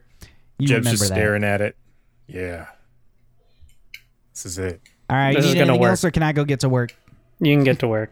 Yeah, I can. And she strolls out of the room. Wait, what? You hear her swearing to herself in Scritch, and then she eventually comes out of Scritch and goes, "Freaking meetings when I could be freaking marketing." Freaking, freaking. And then she goes back into Sepiter and swears a bit more. Um, that, by the way, is an actual personality trait of her. She speaks um, Common, Dwarvish, Elvish, Orcish, and Draconic fluently, but always reverts to Scritch when she swears. Like, it's just that's funny. always a thing. nice. Guess we got to learn some Scritch. Uh, okay, so you're waiting for the last person to come into the room, but they don't. They're still like outside in the other room, I guess. They're you know they're they're just not not in here. Hey, uh, yeah. Let me. She was supposed to be in here. Saying I'm gonna like poke my head out the door and just like like open the door and then knock on it to like make a little bit of commotion. You open the door and knock on it, and as the door swings open, you see this like fiery businesswoman in a power suit holding a um, like an auto uh, the auto ferret by the neck, going, "You tell him that if he doesn't get his butt into work on time next next week on Monday morning, I'm telling you he's done. We haven't even started this company yet, and he's been late twice. That is unacceptable. Okay, now you you tell him that." And the ferret, of course, being just like an an automaton, just is like and then turns around and skitters off. And then she pulls out a pad of paper from her pocket and starts scribbling stuff down frantically. And she goes, "Huh? Did you? Did, you, did someone say something?" She turns around. Oh, oh, is it time for the? Sorry, it's time for the meeting. Yeah, again, you're up. it? Yeah, okay, I'm in. You're up. I'm in. I'm coming. I'm coming. Sorry. Uh, okay. And she strolls into the room, looking just the teeniest bit flustered, but not like panic flustered. Just like, wow, I have lots of work to do. There's a little a little frizz in the hair. Yeah, a little all. frizz in the Yeah. Mm-hmm. hair. She's like, you know, she's got a very practical bun. She's like, tap, you know, um, p- putting away her notes as she walks into the room and you know, kind of looking up at you. Uh, hi, Zal. Short for Zalery. Don't call me Zalery. Nobody calls me Zalery. Just call me Zal. What can I do for you? Um, who who were you trying to summon, Zal? If you don't mind me asking. Oh, I was just, you know, reaching out to some of my other contacts to see if I can get a, a kind of base network set up for when we begin services. Very uh, forward of you. Well, of course. Uh, what what what is your background, Zal? What what is have you been in any similar positions like this before? Oh yes, I ran a mercenary company, and uh, they, you know, if you can wrangle mercenaries, you can wrangle anybody. So, you know, when when old Jeb here came to me and you know asked if I could wrangle some dungeon delvers, I was like, come on, dungeon delvers. It's not like I'm asking them to go and die for someone they don't know. This is easy peasy. So, uh, yeah, this this is gonna be a this is gonna be a breeze. Trust me, I know how to get to the right people. I know how to get to them quickly, and I know how to get them into work. Why'd you That leave the for me. mercenary company? Sounds like it was going well. Because this is gonna be easier, and we're gonna make more money. Good Fair enough, for me. Look, I am all about achievement, okay?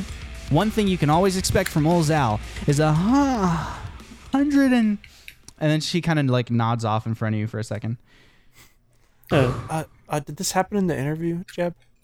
Oh yeah, and I just like tug on her on the belt of her power suit. 110% every time from old Zal is is this a common occurrence? is what a common occurrence. I just look at Jeb. I'm just like, it's okay. All right, man. It's normal. You're you're you're free to continue your business. I don't have any more questions. Alan, Uh no. Uh, I I I trust Jeb with this. With with I I feel very confident in all of our hires. Excellent. Well, then I'm gonna go get back to work. See you on Monday. And she like walks out of the room. And as soon as she's like said see you on Monday, you can see the like the retail smile goes away and she goes back to like I'm about to lay into an employee mode. And she like walks back out and you hear but she hasn't even made it to the ferret yet and she goes, All right, now let's talk about Bill. And she like grabs the thing, the door swings walk shut behind her. lockstep. Yeah. Could I uh summon yeah? You don't need to summon me. Oh, I is he here? Already here. And Oh, yeah, okay. it's just sitting cross-legged on the floor in the corner. You have Well, chosen some interesting around in employees. the chair. Yeah, swivels As- around exactly. As as as the the base master, I figured you should, you know, get to know them, and also if you had any questions for us about your role and responsibility, now would be a great time for you to ask us. I feel confident that I understand my work. My job is primarily to coordinate the upkeep and maintenance of our facility and to make sure that our other heads of department are acting in accordance with the principles that you will presumably one day establish. Uh, until then, I will just try to make sure that they are not losers. Perfect. Couldn't One have said it better do need- myself. One thing I do Secure need the W, protect on- from the L. One thing I do need clarity on is whether you would like me to travel in the truck or whether you would like me to stay at the actual workplace facility. It seems to make more sense to me to be at the workplace facility and send you reports regularly. Workplace facility makes more sense to me as well. Definitely. Excellent. I have also taken note, Jeb, of your, your first company directive of secure the W and avoid the L. Thank you. Yep. Uh, with that in mind, do you have any ventures that you would like to begin? And I'm going to use this as an opportunity to explain, both as a reminder to you and so that chat knows for the first time, um, the way that Four Guys Ventures and Vibes is going to work. Because now that the business is established, the next thing that it's going to do is start operating. Um, and basically, this happens in cycles. So, you know how we've been doing tavern talks where we do like these kind of talk show episodes once a month? Well, now they will include a business update. Um, so, it will be basically in it whatever time it needs to be, but sort of kind of in step with the campaign. But they'll just be regular updates on the, the business ventures. And the way that this works is you, as the company heads, give directives. And a directive can be anything you dream up. What do you want the business to do? What do you want a specific department to do? Do you want marketing to try and find you dungeons to raid or get you access to an important person? Do you want services to go and complete side quests that are posted on notice boards? Do you want cool stuff to try and get you discounts on purchasing from a certain supplier or modify items in your inventory or stock a bunch of an item that you seem to go through a lot of? You know, should finance be thinning the workforce to increase your profits? Those kinds of things. You give a directive, what you want to achieve with your business. I will decide the what that turns into as a venture. So based on your directive, there becomes a venture, and a venture has a length in days. It has an operating cost. It has a potential return based on the outcome you desire. So like it's not always money, but it will usually be financial. Um, and it'll have a difficulty based on your company assets, your staff, and the surrounding world. And then using those, we will generate a result. Um, based on the success or the failure of your venture, stuff will happen. Um, there will also be an intangible impact on reputation. And what I mean by that is, I didn't want to make up rules or have systems we have to memorize around this, but I track your reputation by location. So, like in Tumbleweb, for example, I have a thing that I call the popularometer. Um, that's like a little mechanic. Maybe I'll talk about that in a tavern talk sometime. But it's just a way to figure out um, what's your notoriety and what's your fame in an area. And then if one of them outweighs the other, then you might find shops are closing their doors when you walk by, or you might find that people are running up to you and asking you for help because they trust you, or stuff like that. So, what your company does will have some impact on how that works everywhere. And then at the end of your venture, you will receive at the next business meeting, which will be during our tavern talks, a report.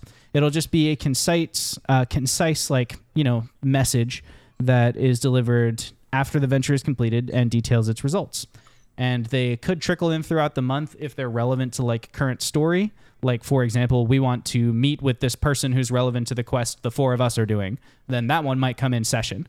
But if you just say, "Hey, go delve some dungeons and find cool things," then that one will just come in your regular like monthly meeting that you're getting from the company. So Got it. that's that's how it works. Easy peasy. Cool. So with that in mind, we jump back now. We zoom back into yeah, the Myconid, asking, "Do you have any initial directives? What would you like us to do?"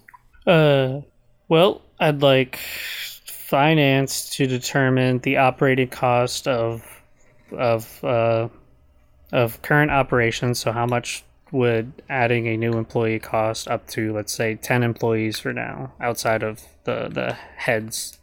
So, calculate their cost, then up to ten and plus so one, two, three, four, five, all the way up to ten. Cost of that, so we can figure out how much we need to make in order to sustain that level of employment. Um, then obviously we need to start hiring people to dungeon delve and find dungeons to delve. That does make sense. Um, I would like uh, cool stuff to um, start researching and developing any tools that could aid us in um, easy treasure collection, if that makes sense. So if our return to us and return to investors heavily relies on us being able to clear out a dungeon efficiently, um, especially if we can't hire as many employees as we may wish at the beginning. Um, investing in devices that allow us to transport treasure with as few amount of people as possible and yet carry an efficient amount of treasure may be extremely helpful. I think we need to to get uh what's her name? Val? Val? Zal? Um Zal, thank you. Sorry. You hired her. well, I mean Jeb kind of pats the rod in his pocket. It's it's been a month.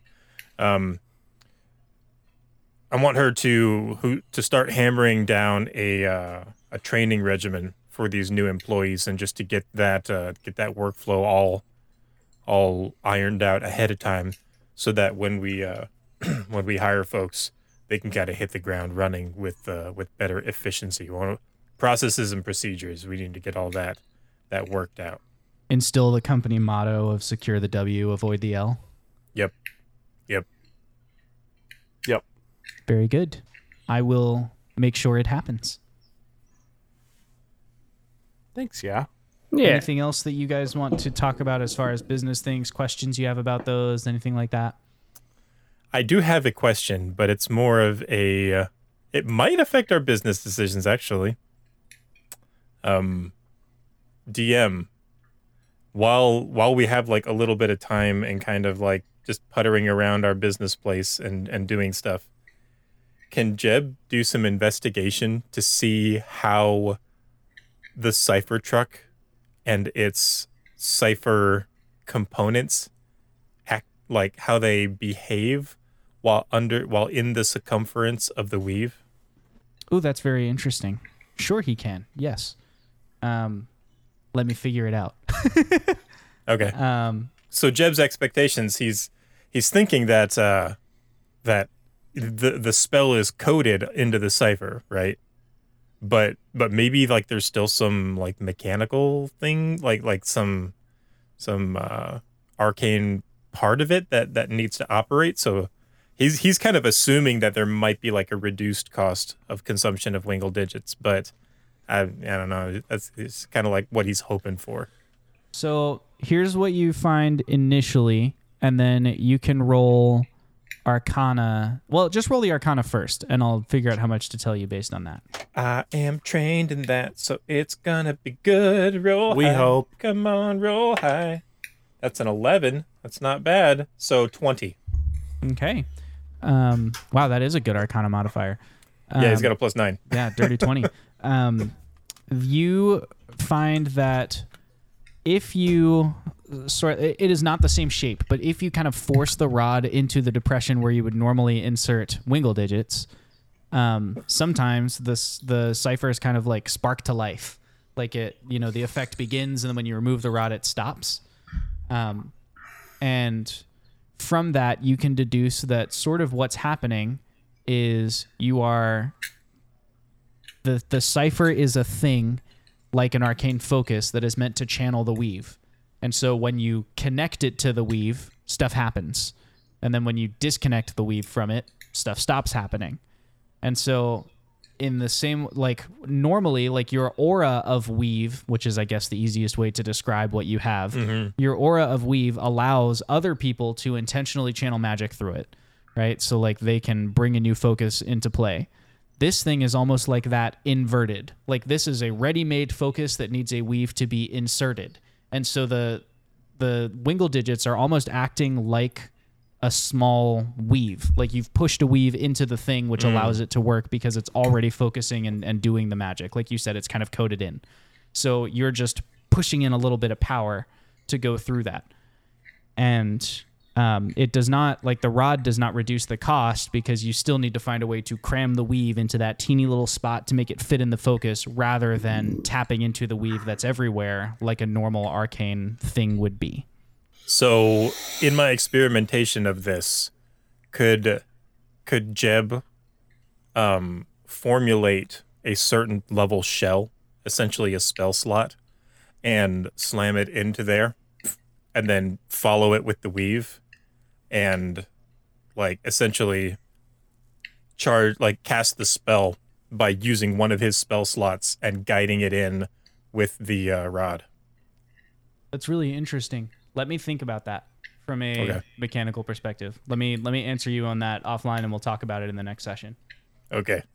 Um, I didn't expect to get so heady into the way the, the world works tonight. And You're good. I, No, if no I had known, I'd have drank some caffeine when we started streaming. so it's a little more here.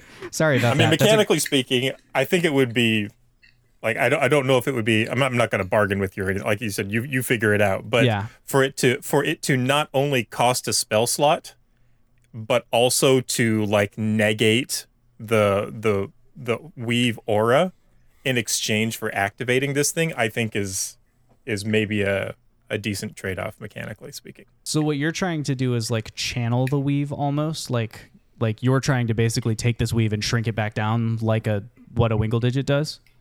Well, I'm just trying to activate the device without wingle digits, and if the if the rod like provides the the means for magic to flow into the cipher and power it, but it still needs the magic, then it would stand to reason that Jeb could dump a spell slot shell into it to provide the fuel for it.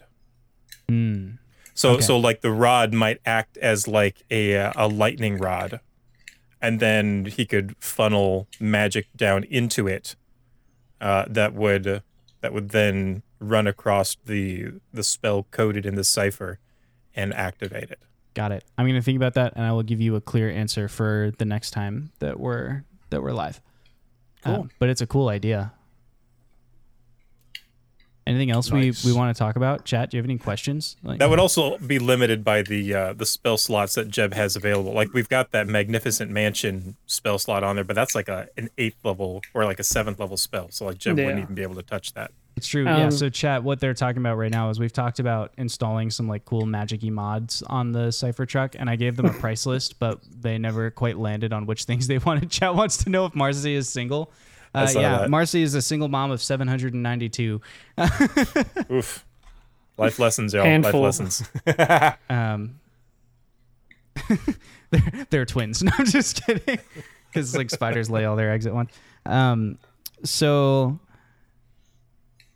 what was They're I going to say? Oh, I was going to talk about the the cipher truck. So they've talked about like installing cool magicy things on the cipher truck, but didn't quite land on which ones they wanted. Um, I thought we did for some reason. I was gonna say I thought we did too. I I asked like, can you confirm that you? And I gave you the, like I read the list back to you, and I don't think anyone replied Oh. to that. well, Um, yes, my answer now is yes. I'll Um, confirm. we'll- yeah, we'll jump back in there and figure that out uh, Yeah. Over worries. the next couple days. We'll have that for for Monday as well. Um, thank chat. Um, I this is not something I anticipated happening with chat here. That's um. uh, Well, anyway, on that note, I think I'm going to call our session for the day to a close. And uh, this will be a podcast episode that comes out on Friday. And then next week, we'll be back into the normal flow of what you've been getting on Spotify. But I think, if I remember correctly, I think Wash has made his Delve available on YouTube. Is that right? I haven't put up the final episode, but yes, if you guys do want to to find out more about the Sepiders, uh, Belly Savalas played one in our dungeon delve, and uh, I think yeah, check that's the out- meta commentary that's happening Yeah. right now about being attracted to. Yeah. Yeah. yeah, I do plan to have the last um, and final episode up on there. It was a fun time. Oh man, I, I I got a little teary towards the end. I'm not gonna lie. I'm not gonna lie. it was lie. really good. I caught literally only the end, but it was very good. That's the important part. Yeah. Do you want to talk a little bit about that delve and how it went and like highlights and stuff, or should we should we just call it for the night? It I'd be fun. down for a. li- I'd be down Yeah, for we a could we chatting. could do a little recap. Yeah, let's do a little let's do a little little mini tavern talk here. It's bonus night, right? Bonus content. Yeah. night. So And the moon um, is red. I would like to know, as someone who didn't um, didn't get to watch most of it, I would love to know what each of you felt were the um, like kind of the the advantages of like the alternate style of play. Like this was a delve. What was fun about getting to do a delve versus the normal kind of narrative focused stuff that we do? there was a there was a certain aspect of it that was fun because the primary focus was the kind of the crunchy element of we have well a we have an objective and the objective is simply get to the bottom level and b we're mostly focusing on can we win this encounter is it efficient to win this encounter and if not how do we run um, and so that was a big that was fun because that was the main focus but then all of the character centric moments felt like bonuses that were just like unexpected and fun and like oh wow that was that like whoa that was unexpected and cool. Um, so whenever our characters had like sweet moments or like whenever something kind of came back full circle with like something we mentioned about our character beforehand and then it eventually came back um, it was almost like the focus wasn't on role playing but because of that the great role playing moments be, but be, the blah blah blah the focus wasn't on the role playing but that made when the great role playing moments happen they were like more special but i think that's because we were in a great group that like wanted to role play even though that didn't have to be the focus Yeah, I'll say uh, it was really interesting the way we did um, stats. Uh, Yes. I ended up with the, the worst worst bard in the world who had uh, I think it was like a, a six uh, charisma score. yeah And he had a he, he had a minus two to all of his ability checks, so that ruined a lot of my spell casting. Um, but it was still a lot a lot of fun. I It would have didn't stop liked. you either. I didn't. You- you- I still yeah, tried. you were rolling so well the last day that it didn't matter. Yeah. But it's really interesting because I'm used to playing where like you're exploring a dungeon, you're just trying to like get through like the whole dungeon, you explore every nook and cranny, you fight everything. But this it was just like we're getting to the bottom as quickly as we can. Like screw screw the rest of this dungeon. And that was like really interesting gameplay wise of just navigating this dungeon, which we had a crude map for, and trying to avoid as much as we could. I remember getting a. Uh, I sent Wash a message on Discord and I was just like, "Hey, how are things going?" You know, I was just like on the Wi-Fi at my hotel or whatever, and Wash was like, "Well, they sprinted through five floors of my dungeon. Like, I don't know what's gonna happen when they fight the next thing because they sprinted through five floors of the dungeon." Yeah, we they didn't level up at all. We leveled up once. That's apparently like a trademark thing for us because you guys skipped a whole dungeon when you leapt off that mm, Yeah. that cave edge as well. Mm-hmm. We're just all about efficiency here at We Yeah. Badger Tavern. So no, yeah, it was just really fun, and also it was really fun to play with Chris, who I you know I had played with before, but it was a surprise, and I'm I, I I hope he's still watching. It was a surprising delight to to play with Belly. He was like so fun. He played his spider character so well. That's awesome. Um, he was very committed to the bit of his character, and it was Oh, just, yeah. it was great. Love that. Yeah, Josh, you definitely need to go back and watch them, if anything, for the Spider lore that he Yeah. built out with. yeah, uh, he he did a good job Belly. having like yeah yeah I fully intend to to watch all of them, and I'm excited to to see how it went. I just wasn't able to do it before tonight, but I definitely Sure, plan sure. to go back and and catch up on all that stuff. for sure. Wash, what was like a proud DM moment for you in the game, if you had one? That was like, oh, I'm s- I'm just so impressed or pleased, or that was so unexpected, or whatever. Just like what was a like happy DM moment? I was really I was really proud of them the the ending that they did. Like like when when they kind of started to put two and two together and recognize where they were and what was going on and then they really like leaned into it really hard. Um also one of the things that I've noticed about doing this uh this dungeon delve um is that even though it is like a very mechanics heavy dungeon crawl story still finds a way to emerge and i like i know that uh jake and trevor and and uh belly are are really good with role play I know Chris really likes role play, but he also like he he lives for mechanics. But even though you guys really do like role play and you and you pulled out some really cool RP moments, uh, I think there's something to the the secluded nature of of a delve that just draws that out. I've played this with with other players that are not very role play heavy, and it still happened. It, it's just a matter of like it forces you to like discover your character on the way, and uh, and it's like it's like a blank slate, and you don't know what's around the corner in the dungeon, and you don't know what's around the corner for your character either, and it's uh it's always it's always fun to to to run the same thing again and see how other people draw a story out of it. Yeah. And that's I I really I really enjoyed um, what you guys brought to the delve.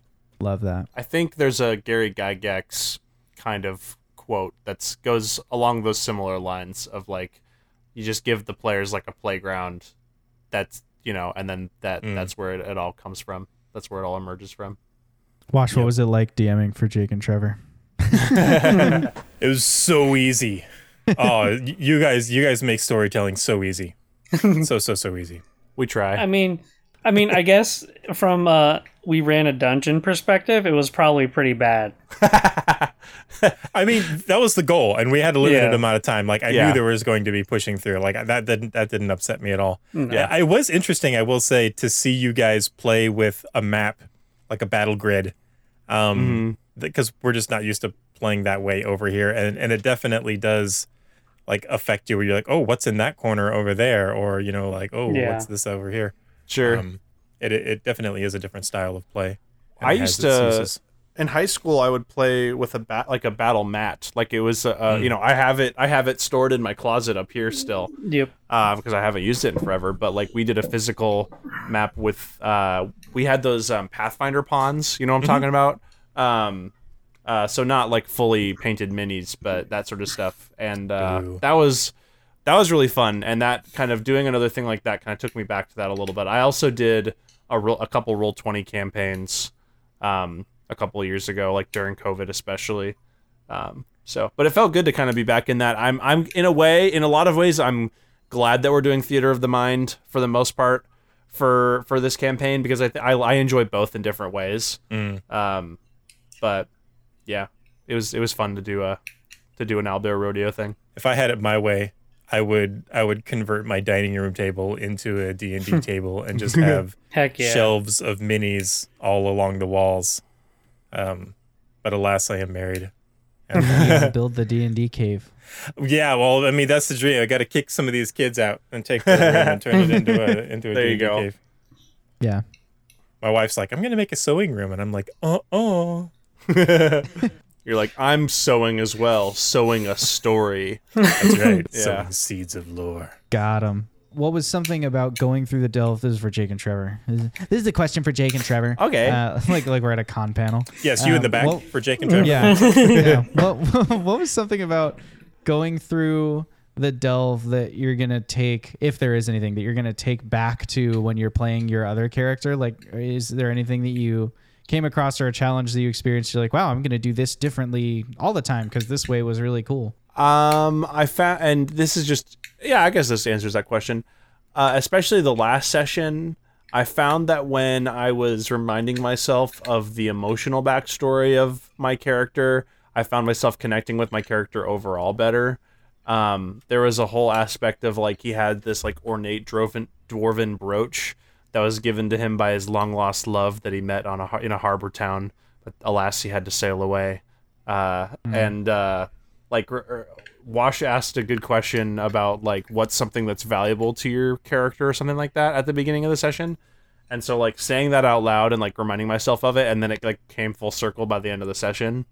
Like that was like a good reminder. It like helped me stay in the mindset of the character more. Yeah, uh, in the same vein, I think just sort of remembering about the the characters' motivations and like why they're doing what they're doing, I think is and what they care about in any like big decision point and even in small decision points, but that helps a lot with connecting to the characters and and reminding yourself of what they would do versus what you're doing because you know obviously sometimes we bleed into our characters or like what we know bleeds in. And I think being connected to that like motivation for your character, like that's huge for the role playing part of it. Like otherwise you're just playing. right? Yeah. Which is fine for some circumstances, but like if you want to really be role playing, then you have to like you almost have to sort of blank out the the you part and Yeah. like make yourself want those things, you know? Mhm. Um It's like So. acting. it, it is acting. I Whoa. think. Crazy. I would go that far. acting. Acting. You are all actors. Actors. I tell you one thing that I am super excited for is to not have to run two D and D campaigns. Again. I am very much lear- have learned that I am content with running one big campaign and playing in another. That that is Yeah. like one and a half games of each, and uh, and I am two two is too much. Two is way too much for me. That's fair. Well, That's my I am very pleased that you are sticking with us as a player. so, Oh, absolutely. yeah You kidding me? Um, Got one of the Yes, routes we are. seven parts. No, I'm just Come kidding. on. you are a welcome addition to our table. Gotta gotta save my daughter's soul. but also, who doesn't really in life? yeah Who doesn't mean- have to save their daughter's soul? Yeah. people Yeah, who without- doesn't go through that at some point? Yeah. You know, this is a we've common been there. parenting Been there. how to save your daughter's soul in seven easy steps In seven easy parts. What's something cool about your character's internal growth that you're hoping to get a chance to explore this season? Oh. I've been thinking about this and and thinking about it less in um like what facet I want to explore and more of like what facet I want to conclude. Um, I think I think that in character development, it's hard to keep a lot of the parts of your character like in line and in, in your head, and so you almost need to like resolve some stuff and then you can like bring in some new stuff. You know like like we're we're kind of bringing in some new stuff of like what are our characters like as bosses in a company? That's that's a new like like how they work with underlings and uh and you know keep this ship afloat. That's that's going to be a new thing to uh to kind of explore for our characters. But i kind of want to to wrap up some old parts of jeb and uh to to kind of make room for that you know kind of kind of move on from one phase of life into the next um i'd really like for uh I, I feel like I feel like he's going. I'm going to try and explore and, and wrap up his uh his more maybe not completely, but like his more immature roots, his more shoot from the hip type thing.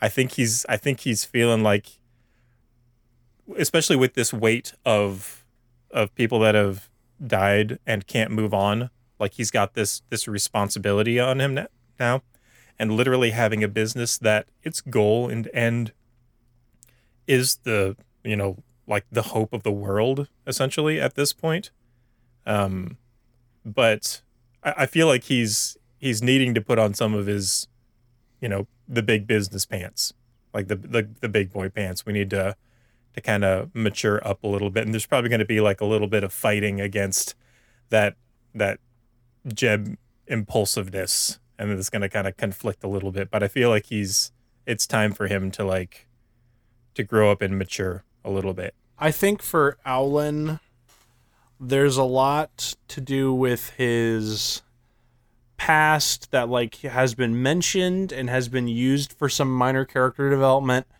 but similar. I think I I get the feeling that some of what's going to happen in this this next arc is going to be similar for Jeb for what happened with or similar to Owlin for what Jeb got to do this arc, i'm which so was excited for Owlin's arc oh which man which was a lot of like reconciling with his past and like you know um, seeing these people in real life and like the party kind of catching up on all of that sort of stuff so i'm excited for that i'm excited to like delve deeper into the character and I almost like get to know the character better even though i've been playing this character this whole time Mhm.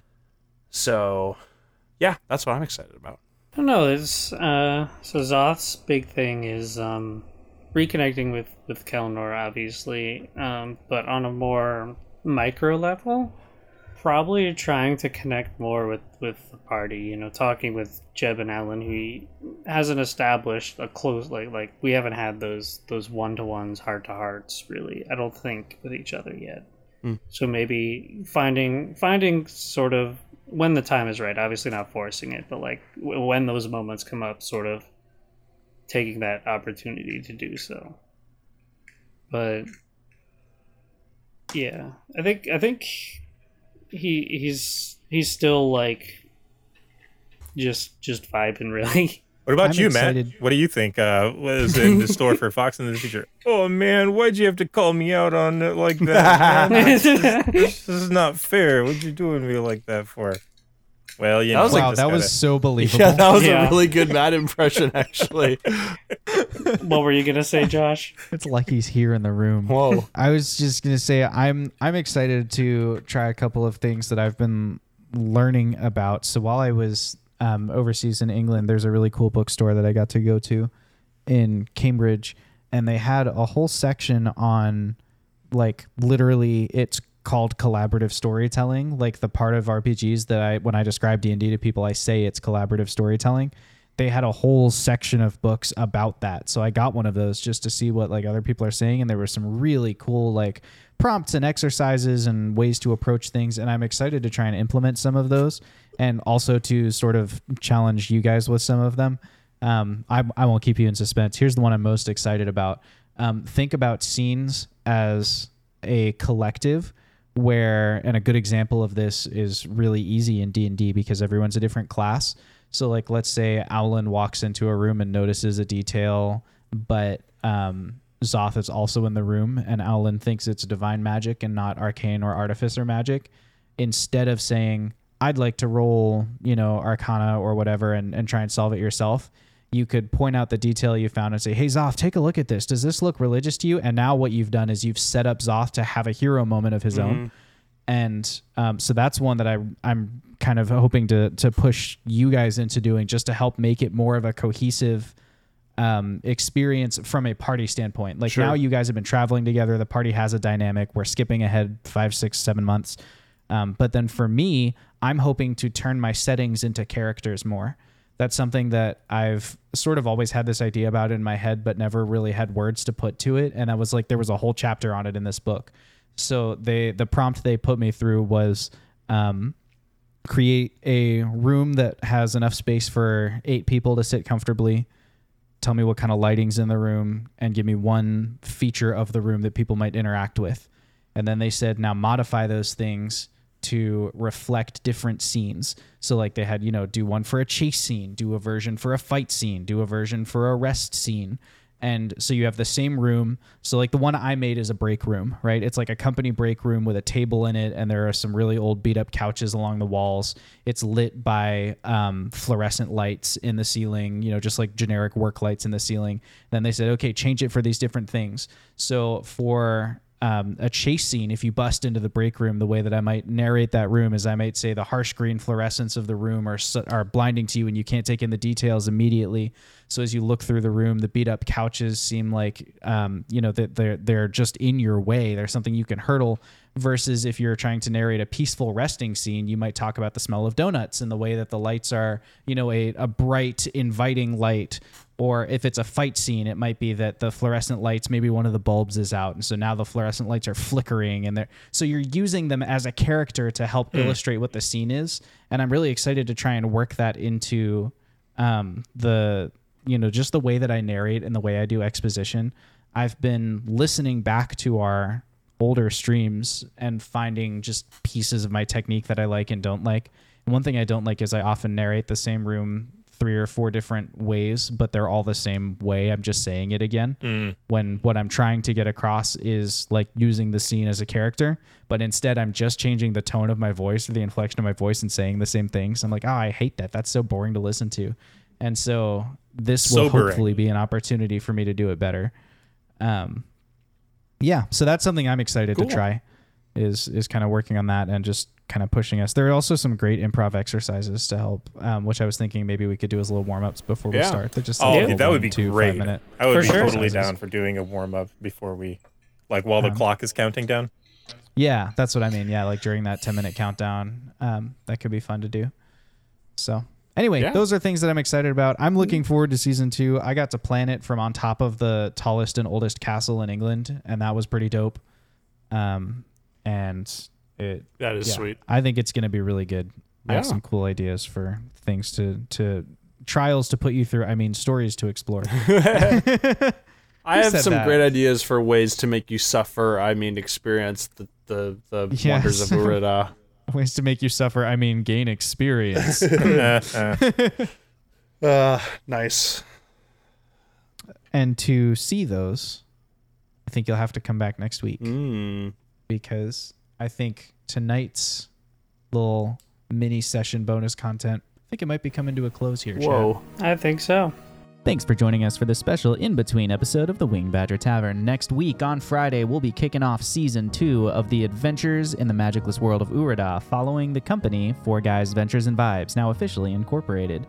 Until then, from all of us here at the tavern, stay classy.